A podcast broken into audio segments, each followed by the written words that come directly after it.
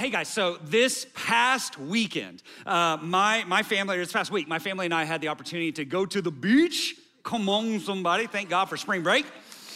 And uh, the kids were out in the water. They're doing what kids do. They're on the boogie boards. They're having a blast. Um, but especially if you're a parent, you know how it goes.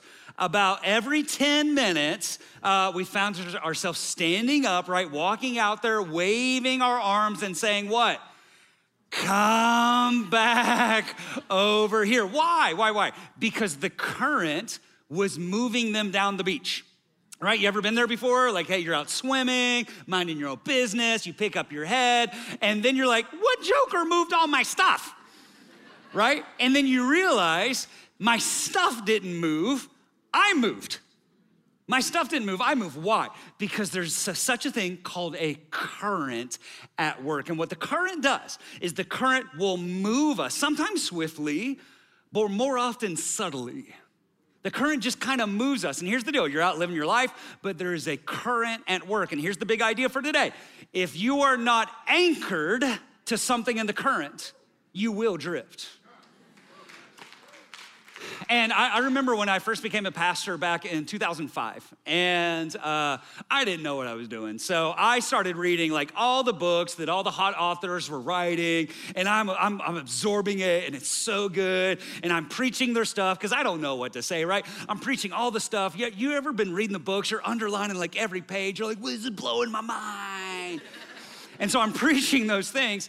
And then, I, then by God's grace, He saved my life because He took me to another book and as I'm reading the book, they're like, hey, here's what this author says. And I'm like, yeah, that's right. I just read it last week.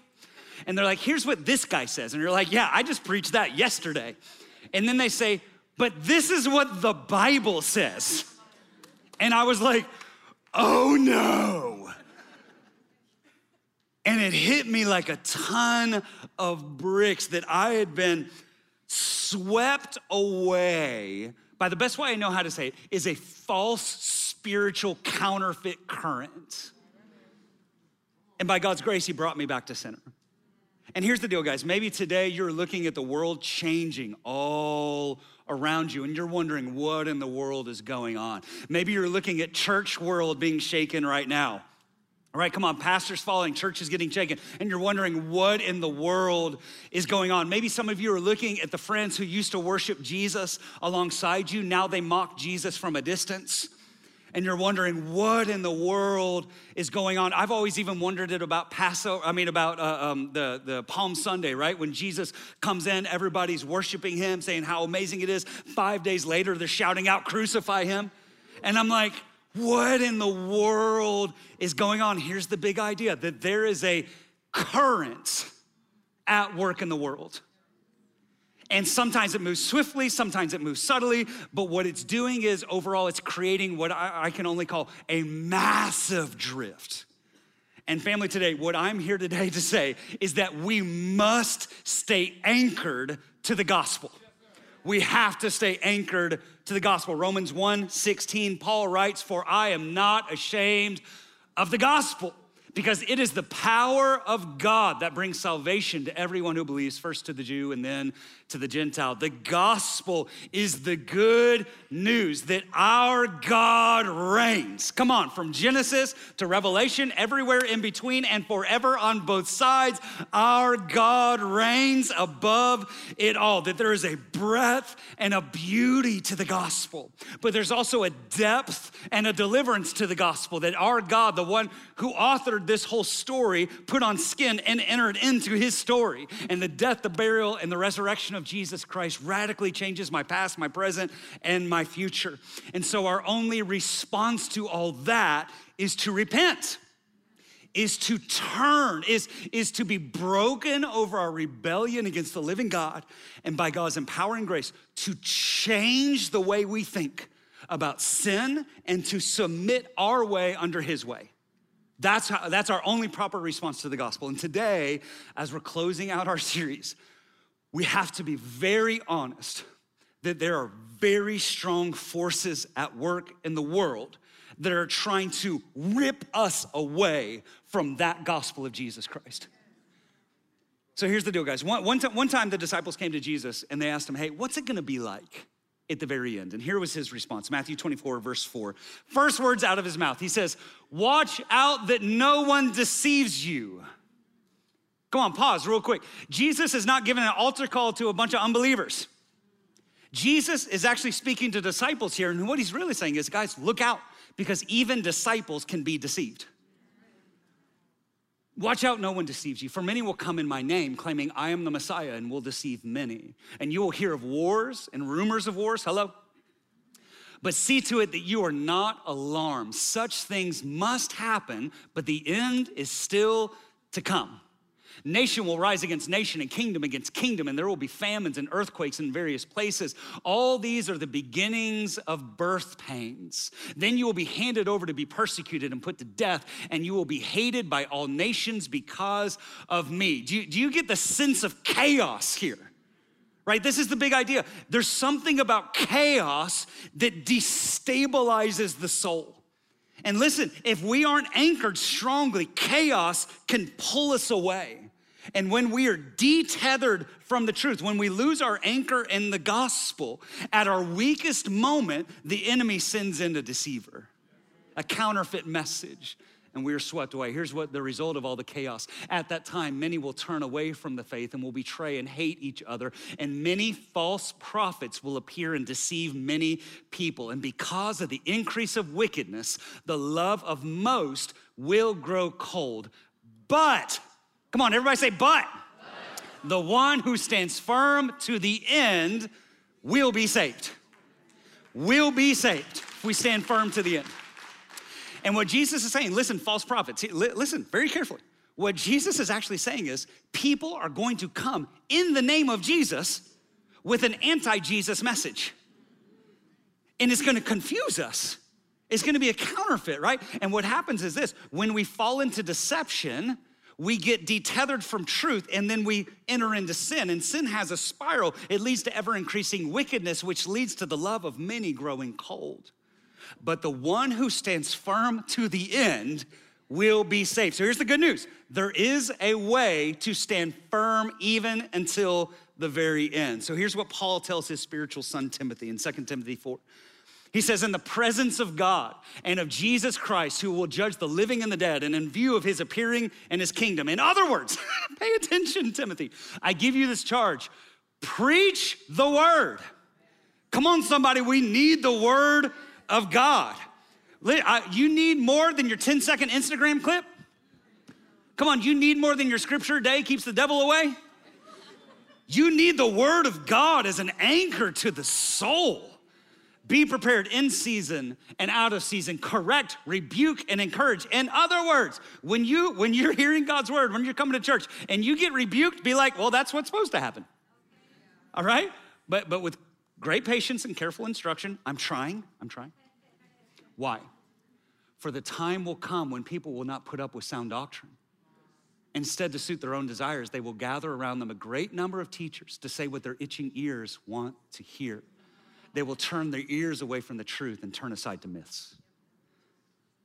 And what Paul is saying is the time is coming, and can I even just say it, say it like this? I believe the time is here when even some Christians will not want to hear God's capital T truth.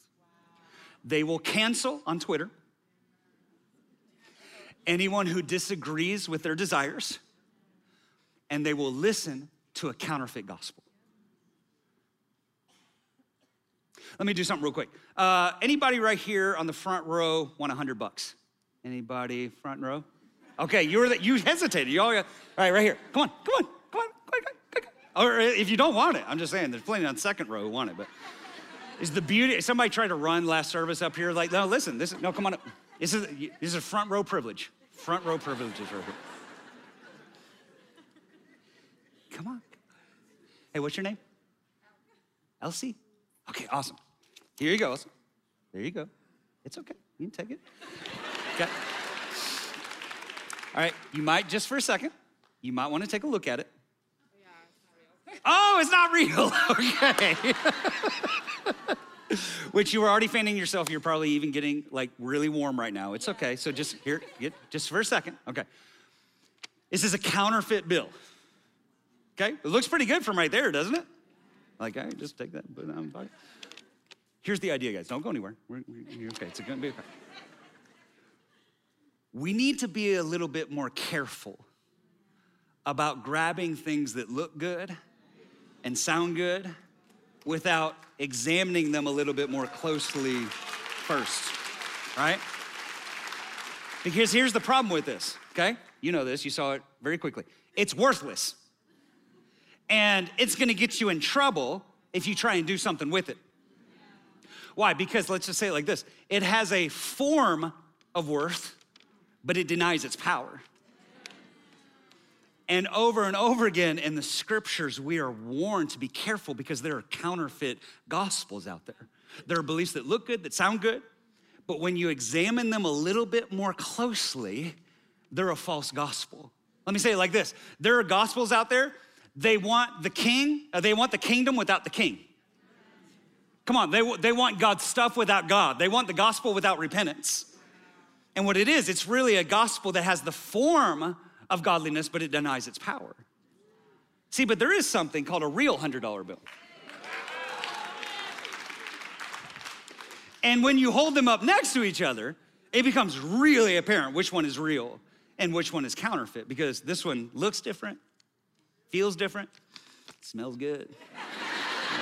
really good. I like how this one smells. This one just smells like paper. This one, that one smells like money. You know I'm saying? But here's our problem, guys. If you don't know what the real one looks like, you're gonna grab anything that looks like it. And if you try and spin the last one at the end of the age, it's helpless. So maybe we need to be a little bit slower embracing things that look like the good news without looking at them a little bit closer. But since you know that there is such a thing as good news, here you go.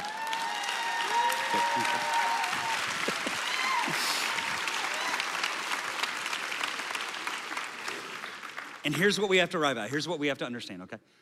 Is that there is a cultural current, a counterfeit current at work in the world today that wants to sweep us away from truth, that wants to sweep us away from life, that wants to sweep us away from the gospel.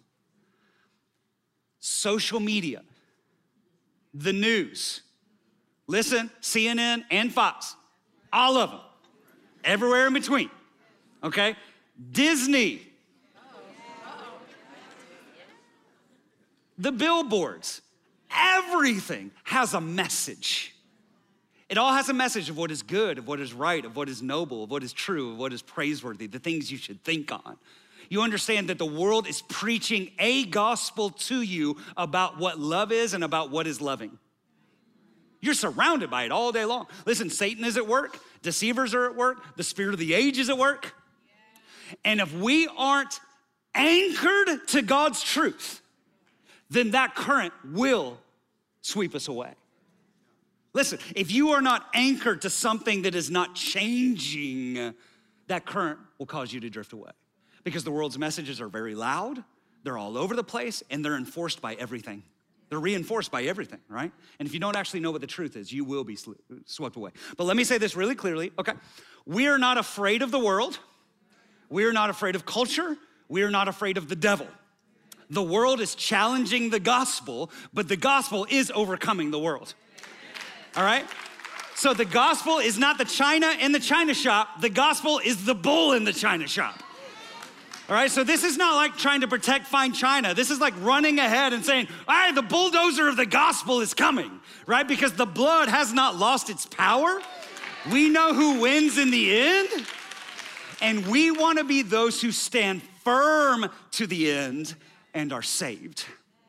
And so, in order to do that, we have to acknowledge that there are counterfeit gospels, there are counterfeit currents out there today that I want to draw our attention to a few of them, probably the most prevalent ones. And so, if you can just kind of see today like this today is me standing on the shore, waving my arms and saying, hey guys, we need to come back over here because some of us have drifted away in the counterfeit current. So here, let me let me do this. Let me give you three ways that we drift from the gospel. Here's the first one is what's called the therapeutic drift. So, this is the number one current at work, especially in America today. So, the therapeutic drift is at the heart of what we would call moralistic therapeutic deism. Okay, just go with me, I'll explain it. So, moralistic means do good, therapeutic means feel good, deism is, is a religion. So, in other words, the religion of America is a do good, feel good religion. So, let me give you what, I would say the five tenets of moralistic therapeutic deism. Here's the first one a God exists who created and ordered the world and watches over human life on earth. Okay, that sounds good. God wants people to be good and nice and fair to each other, as taught in the Bible and by most world religions. Uh, okay, all right, yeah. The central goal of life is to be happy and to feel good about yourself. God does not need to be particularly involved in your life except when you need God to resolve a problem and good people go to heaven when they die. This is what I call the MapQuest version of the Bible.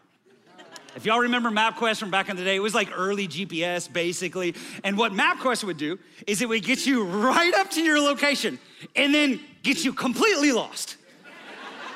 You'd be like, I thought we were right here, right? This is the religion of America. It gets you right up to the door and then gets you completely lost right? Moralistic therapeutic deism. That is why 90% of Americans say they believe in God. That is why two thirds of Americans say that they're Christians, because that is their religion. That a God exists, He wants me to do good, He wants me to be nice, He wants me to feel good about myself. He's there like a genie in a bottle whenever I need Him, and all good people go to heaven. Sorry, that's disgusting. And it's a false gospel.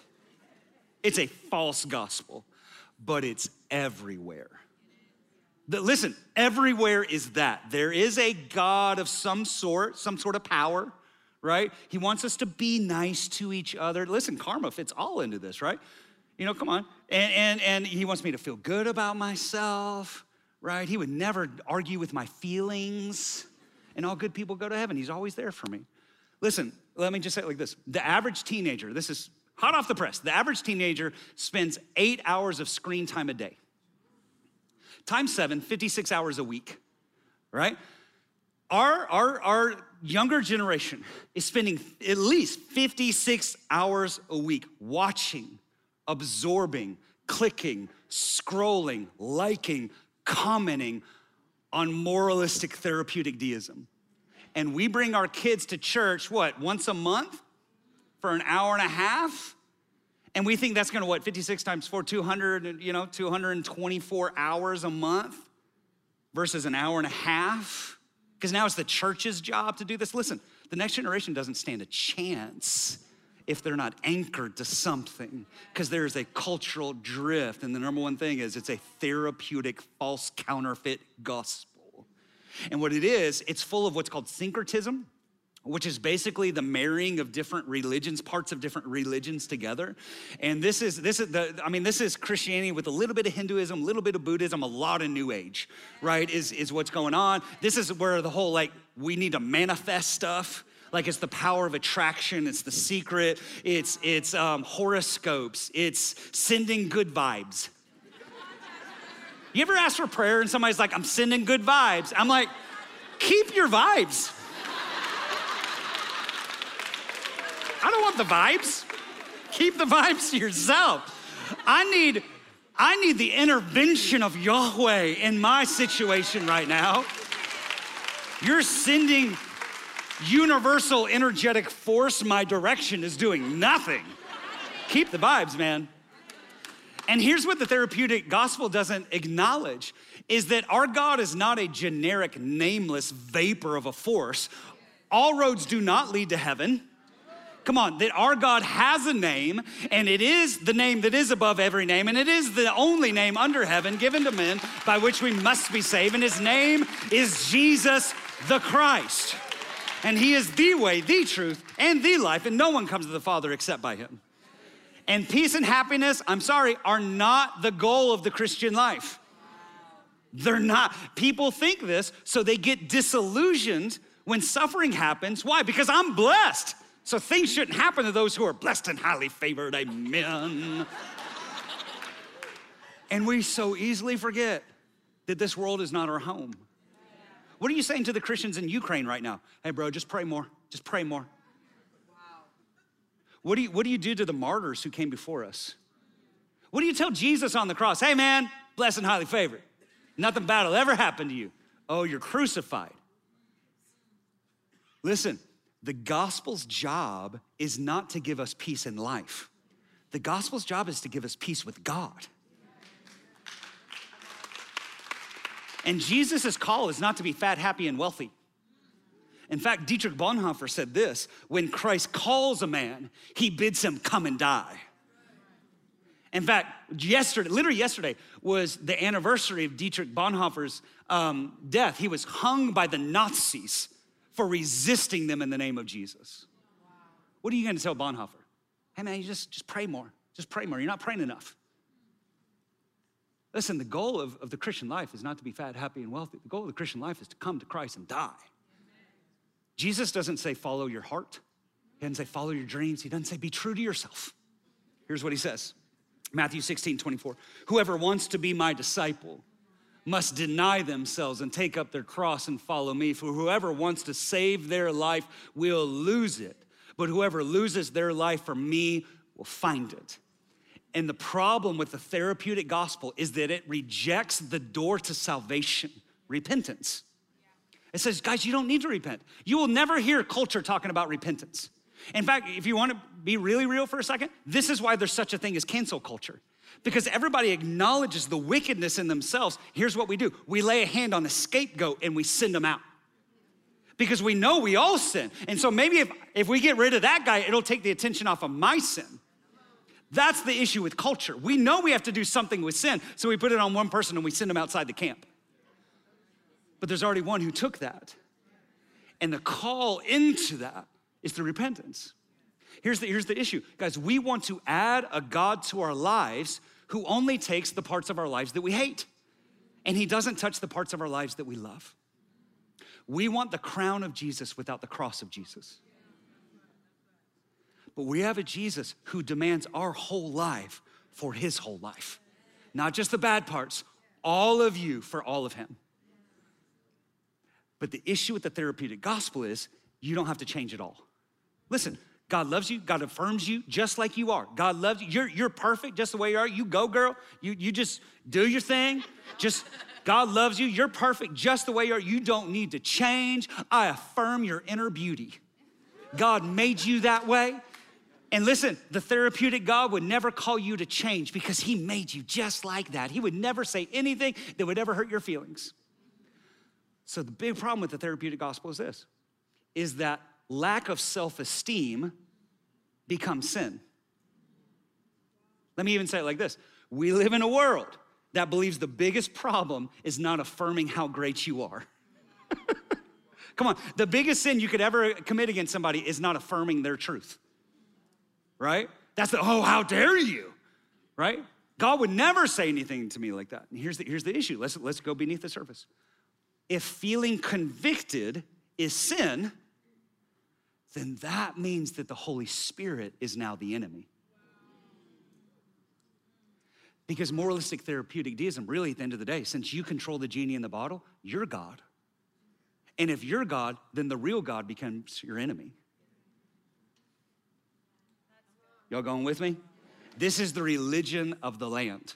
Is that at the end of the day, you're really God. You can control the universe, you can control, it's all about you. Whatever you believe is right. That's the therapeutic false counterfeit gospel. But here's what I'm here today to remind you of Jesus did not come, come to affirm your life. He did not come to remodel your life. Jesus came to open up the door, rip it off its hinges, throw it away, pull the drywall off, burn that sucker to the ground, take a jackhammer, break up the foundation, and in its place to build something big and beautiful and full of life and more amazing than you could ever dream.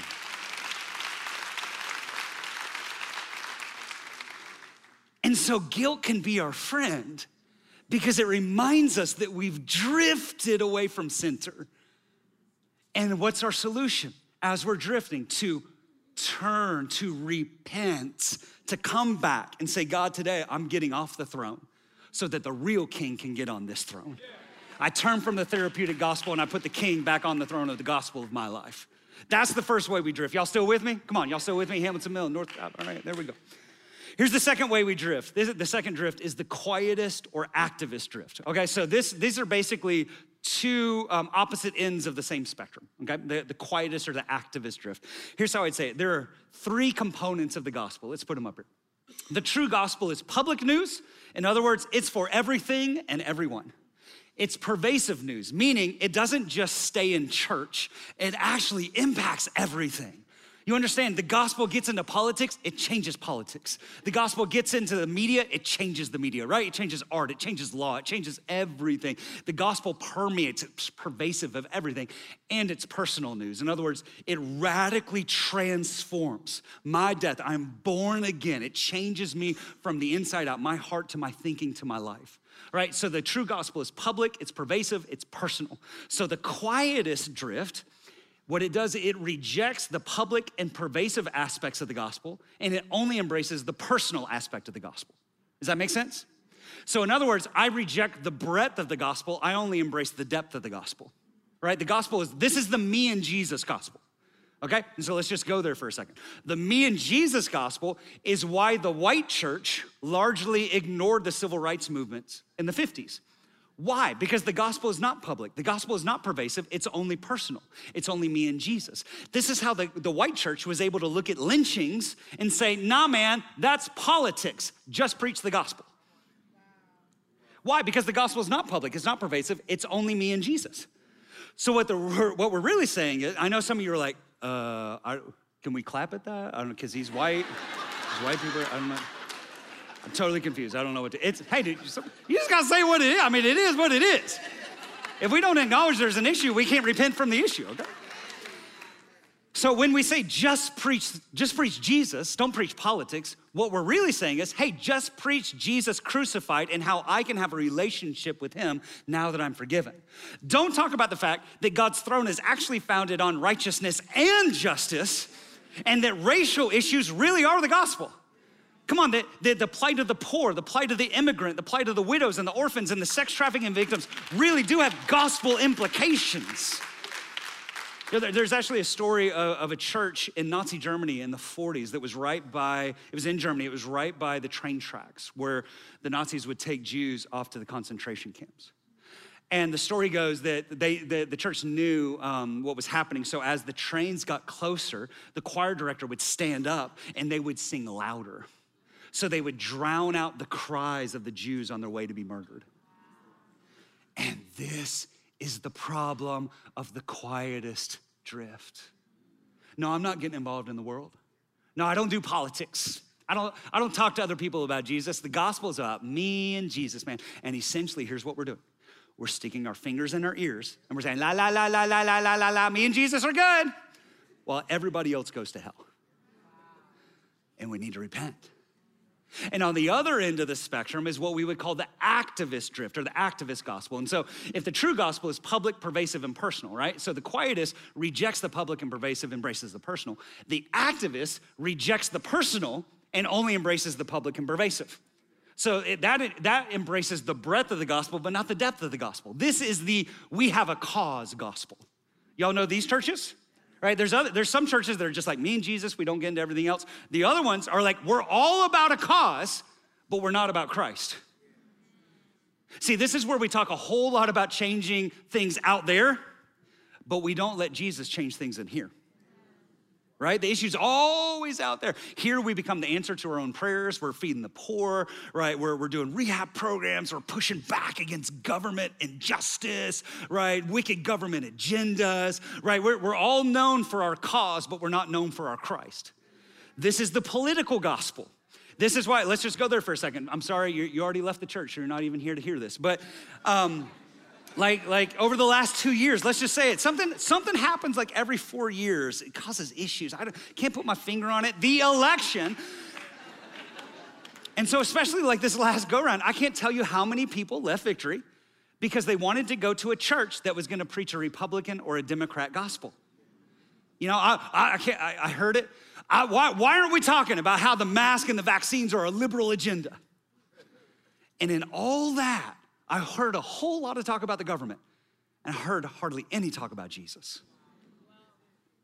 Guys, we do believe that the gospel makes a difference in the world around us. This is, uh, listen, we believe in impacting nations. We believe in transforming community. That's what we're called to do. But if we're not careful, we'll try to change the world around us, but never address the hearts within us or the hearts of the people that we're ministering to. So we'll put food in a belly, but we'll leave them with an empty soul. And so let me just let me ask a really sensitive question. Welcome to Victory. We, we do stuff like this. Are the issues in the world around us, are they institutional issues or are they individual issues? Come on, are they systemic issues or are they personal issues? Here's the answer yes. Yes. Yes, they are. Both. There is such a thing as systemic injustice. Quote me on this there is institutional racism. Okay, okay, hold on, hold on. But who made the system? Sinful people. So, us putting all of our effort on trying to change the system without addressing the hearts of the people who create and enforce the system is fruitless. So, we need to repent. We need to repent for our activist drift, for trying to feed a hungry, hungry body but leaving a hungry soul, for, for blaming sin out there but never looking at sin in here. And we need to repent of our quietist drift. It's all about me and Jesus, right? And, and it doesn't matter if the whole world is drowning in the current. I'm standing on the solid rock, brother in the Lord. Amen. Hallelujah. and we need to acknowledge that the true gospel, it's public, it's pervasive, and it's personal. In Jesus' name. Here's the, here's the third drift. Here's, here's the last one we're gonna talk about. There's a hundred more. Here's the third one. Pray for your boy. Okay. Stay with me online. The churchless drift. This is the drift that we see that's absolutely rampant in the world around us right now. Uh, we all know the quotes, we've all heard them. Hey man, I'm spiritual, but I'm not religious. You know, oh, I listen to a lot of different preachers online, but I don't ascribe to any one church or maybe even any one faith. What's, what's the most famous one? I don't go to church, I am the church. Bless your heart. Hey, let's, let's just deal with that one right now, okay? So here, here's where we get the word church from. It's from the Greek word ekklesia, which means the gathering. So it's actually literally the gathering of the ones who are called out. So called to be separate and gathered together. Where we once weren't a people, now we're a people, okay? So I hate to break this to you. You can't be the church. It's a literal contradiction. You can't be the gathering. We are the gathering. We are the people of God. Together, we are the church. We are the people of God. Oh, well, yeah, but I, I, don't, I don't have to go to church to be a Christian. You're right. You don't. You don't have to go to church to be a Christian. Um, salvation is by faith in Jesus Christ alone. But I would also say this you also don't have to go home to be married. But you might need to go home if you want to stay married.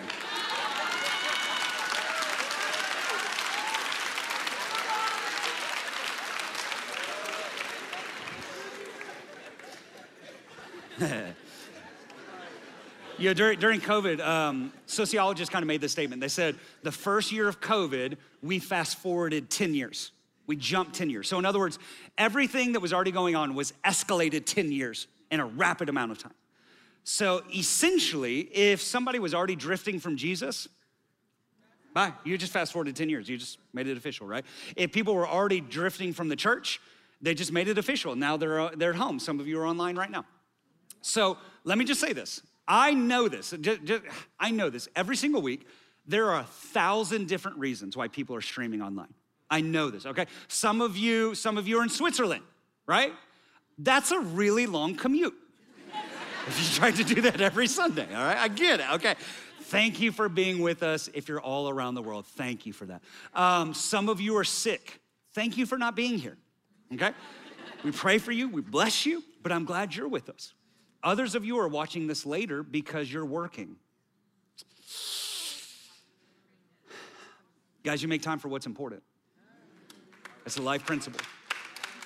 Um, and honestly, others of you aren't here because you didn't feel like putting on pants this morning. So, and everywhere in between, okay? Um, but family, here's what we have to acknowledge there is a cultural current at work. And when we disconnect from the people of God, there is a drift that occurs. Okay? Here's one of the drifts. When you disconnect from a people, you now no longer have anybody to hold you accountable when your theology gets wonky. Right? This is how this is how somebody who used to be sitting next to you, worshiping with you, starts watching from home, and now they're the I'm spiritual but not religious. Oh, it just means you've put a little Hinduism in, a little New Age in. You've drifted from the gospel. You've left Jesus. When we drift from a people, who's there to pick us up when we fall down? Who's there to pray for us when we're sick? Who's there to visit us in the hospital? Who's there to provide for us financially whenever we lose our job? Who's there to rejoice for us whenever we get the promotion? Where are we putting our God given gifts to use, right? Like, I, here, I would just challenge you, okay? If you're, if you're a part of our family online, I would challenge you. I personally, maybe this exists, I've personally never met one person in my life who is disconnected from the people of God and is sitting behind a screen watching just by themselves. I've never met somebody who's did that and then is thriving with God. If that's you, email me because I'd love to do a case study. Because here's what Proverbs 18:1 says. A man who isolates himself seeks his own desire. He rages against all wise judgment. In other words, everybody's like, dude, don't do it, don't do it, don't do it. And you're like, I can do it You're raging against all wise counsel around you. You can find examples in the Bible of people who were isolated, but you will never find a good example of somebody who chose isolation over the long run. Because in the Bible, listen, in the Bible times, you couldn't watch the recording later. And that's what gets us in trouble. This is every pastor's struggle right now. Should we do online? Should we post the thing? Because we, we know it's ultimately not helpful for your soul. It's, it's a good patch, it's a good one week filler, but it's not a good discipline over life. And so, eh, you know, in, eh, in scripture, you, you had to like wake up and like get the kids ready and like walk to church, right? And you had to sit next to the dude who offended you last week and the girl who gossiped about you, right? And you had to work it out. And then you received the word of God together, and you worshiped together, and you prayed together, and you fasted together, and you ate together, and your kids grew up together, and you guys grew old together. But now we've taken all that and we've replaced it with a YouTube link. And we think that we get the same thing from the two. And I'm just here today to tell you this. The church is not just a giver of knowledge, the church is a people. Church is a people. In fact, let me just say this if, if, if let me just say it right here, okay? If victory is, is number eight of the 10 sermons you listen to every week, right? Because you like the spiritual buffet and like you don't belong to any church, like I just kind of take them all in, you know, I just, you know, do the thing, okay? First off, let's acknowledge this. You can't process 10 sermons in one week. Okay, you turn into a faith potato, right? You know what I mean? Like, you gotta exercise this thing, man. You gotta have a people who do, you do life with, okay? So, if victory is number eight of, of the 10 sermons you listen to every week, I'm gonna do you a favor. I'm gonna give you 50 minutes back every week. Just stop. Stop. Just cut us out, okay? And connect with a church, connect with Christians who you can lock arms with, who you can actually live out the messages that you hear with, because you weren't meant to do this thing alone, okay? If you're online because and you're scattered around the world, okay, even, even in cities far from here, um, um, but Victory is your church home. Let me ask you a question: Have you joined the church? Have you become a member of Victory? Like, if not, bro, like stop dating the church. Put a ring on it, dude. Put a ring on it, man. Are you in an online small group? Have, have, have, you actually taken the step to form a small group in your own city? Have you opened up the doors of your house for other people to come in and maybe even start forming the church there, right? As we watch this together. If Victory is your church home and you're local here around Atlanta, right? And you're not here, what are you waiting for? right? Listen, guys, we go to the movies, we go to Costco. Go to Costco, like, go to Walmart, go to the grocery store, go to the gym, fly on planes. Uh, but, uh, you know, I'm just, oh, we're about to get back to church. We're about, I can't tell you how many people like, oh, we're, we're about to do it, all right? It is, it's right at about over two years now. Hold on. So let's just be honest with yourself. You've drifted. You've drifted. You have drifted from the gospel. If you don't acknowledge that there's a problem, you can't fix the problem. So, what's your next step? Your next step is you repent and you make it a priority to be with God's people in God's house. Next week, you wake up early, get the kids ready, get dressed, and come in and worship with your family. That's what we do. Because I understand, listen, I understand that the church is not perfect. The church is actually full of imperfect people, just like you, just like me. But the solution is not to press the eject button and get out. The solution is to say, hey, this is the beautiful family of God. So let's make her better together. Because the church is better with you in it. Church is better with you as part of the family.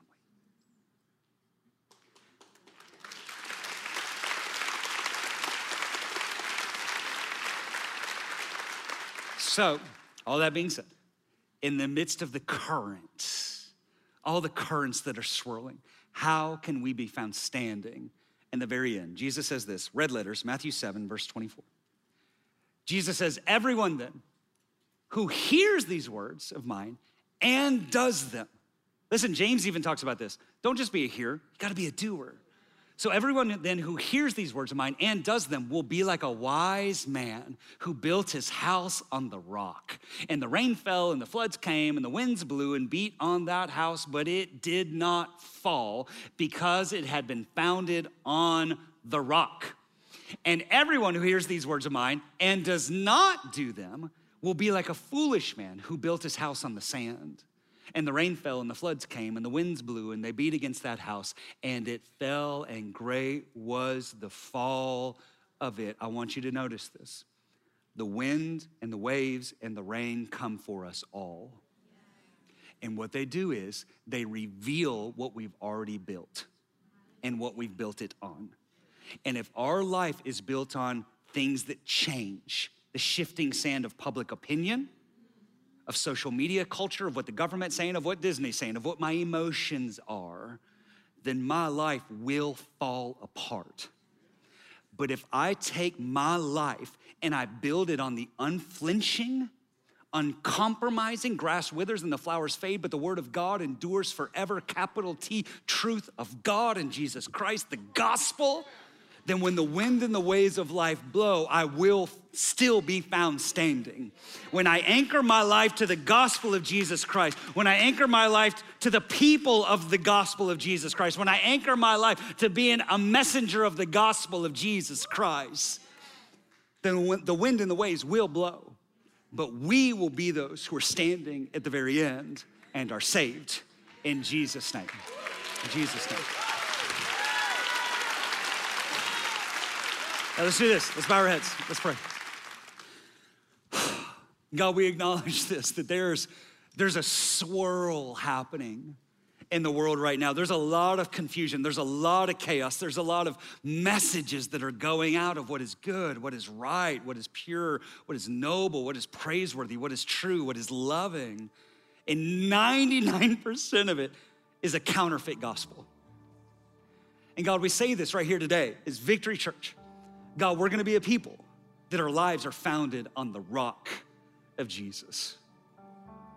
And so maybe some of us today, God, we found ourselves maybe in the therapeutic drift. We found ourselves kind of believing this thing. Well, just there's just kind of like a God up there, and He wants me to do good, and He wants me to feel good. He's there for me when I'm hurting, right? All good people go to heaven. It's just this very loose, generic gospel. God, today we repent and we turn from that and we turn back to you.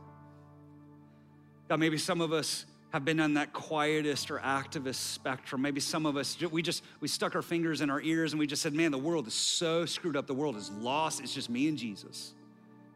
Oh, we repent. Others of us, we're trying to do all this good. And in our hearts, we know that we're doing it in the name of Jesus, but we're afraid to actually bring Jesus into what we do. God, for that, we repent.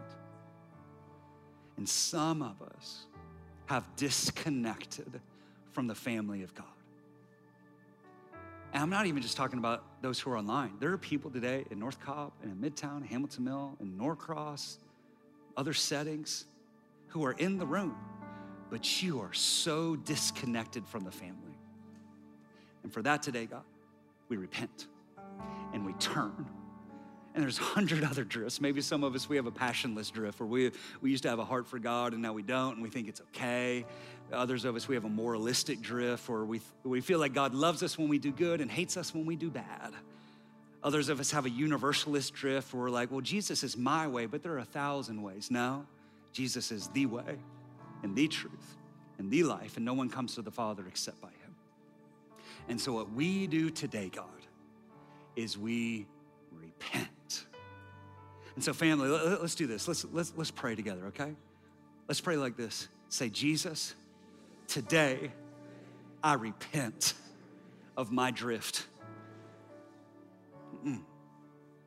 By God's grace, help me turn and change the way I think and the way I've been living away from the path of death to the path of life. Today, once again, I place Jesus Christ, the Son of God, on the throne of my life. You are my Lord, you are my Savior.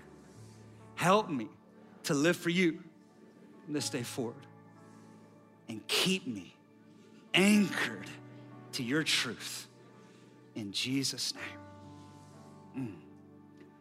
Here's what we're gonna do together. We're gonna do one last thing. Is across all of our campuses. I want us to affirm a truth together. And so I'm gonna put up the Apostles' Creed. Okay, this is ancient. It's in a little bit of modernized language for just a few of the parts. And so let's let's pray this together. Okay, this is our is our proclamation, our affirmation of faith. I believe in God the Father Almighty, creator of heaven and earth. I believe in Jesus Christ, his only Son, our Lord. He was conceived by the power of the Holy Spirit and born of the Virgin Mary. He suffered under Pontius Pilate, was crucified, died, and was buried.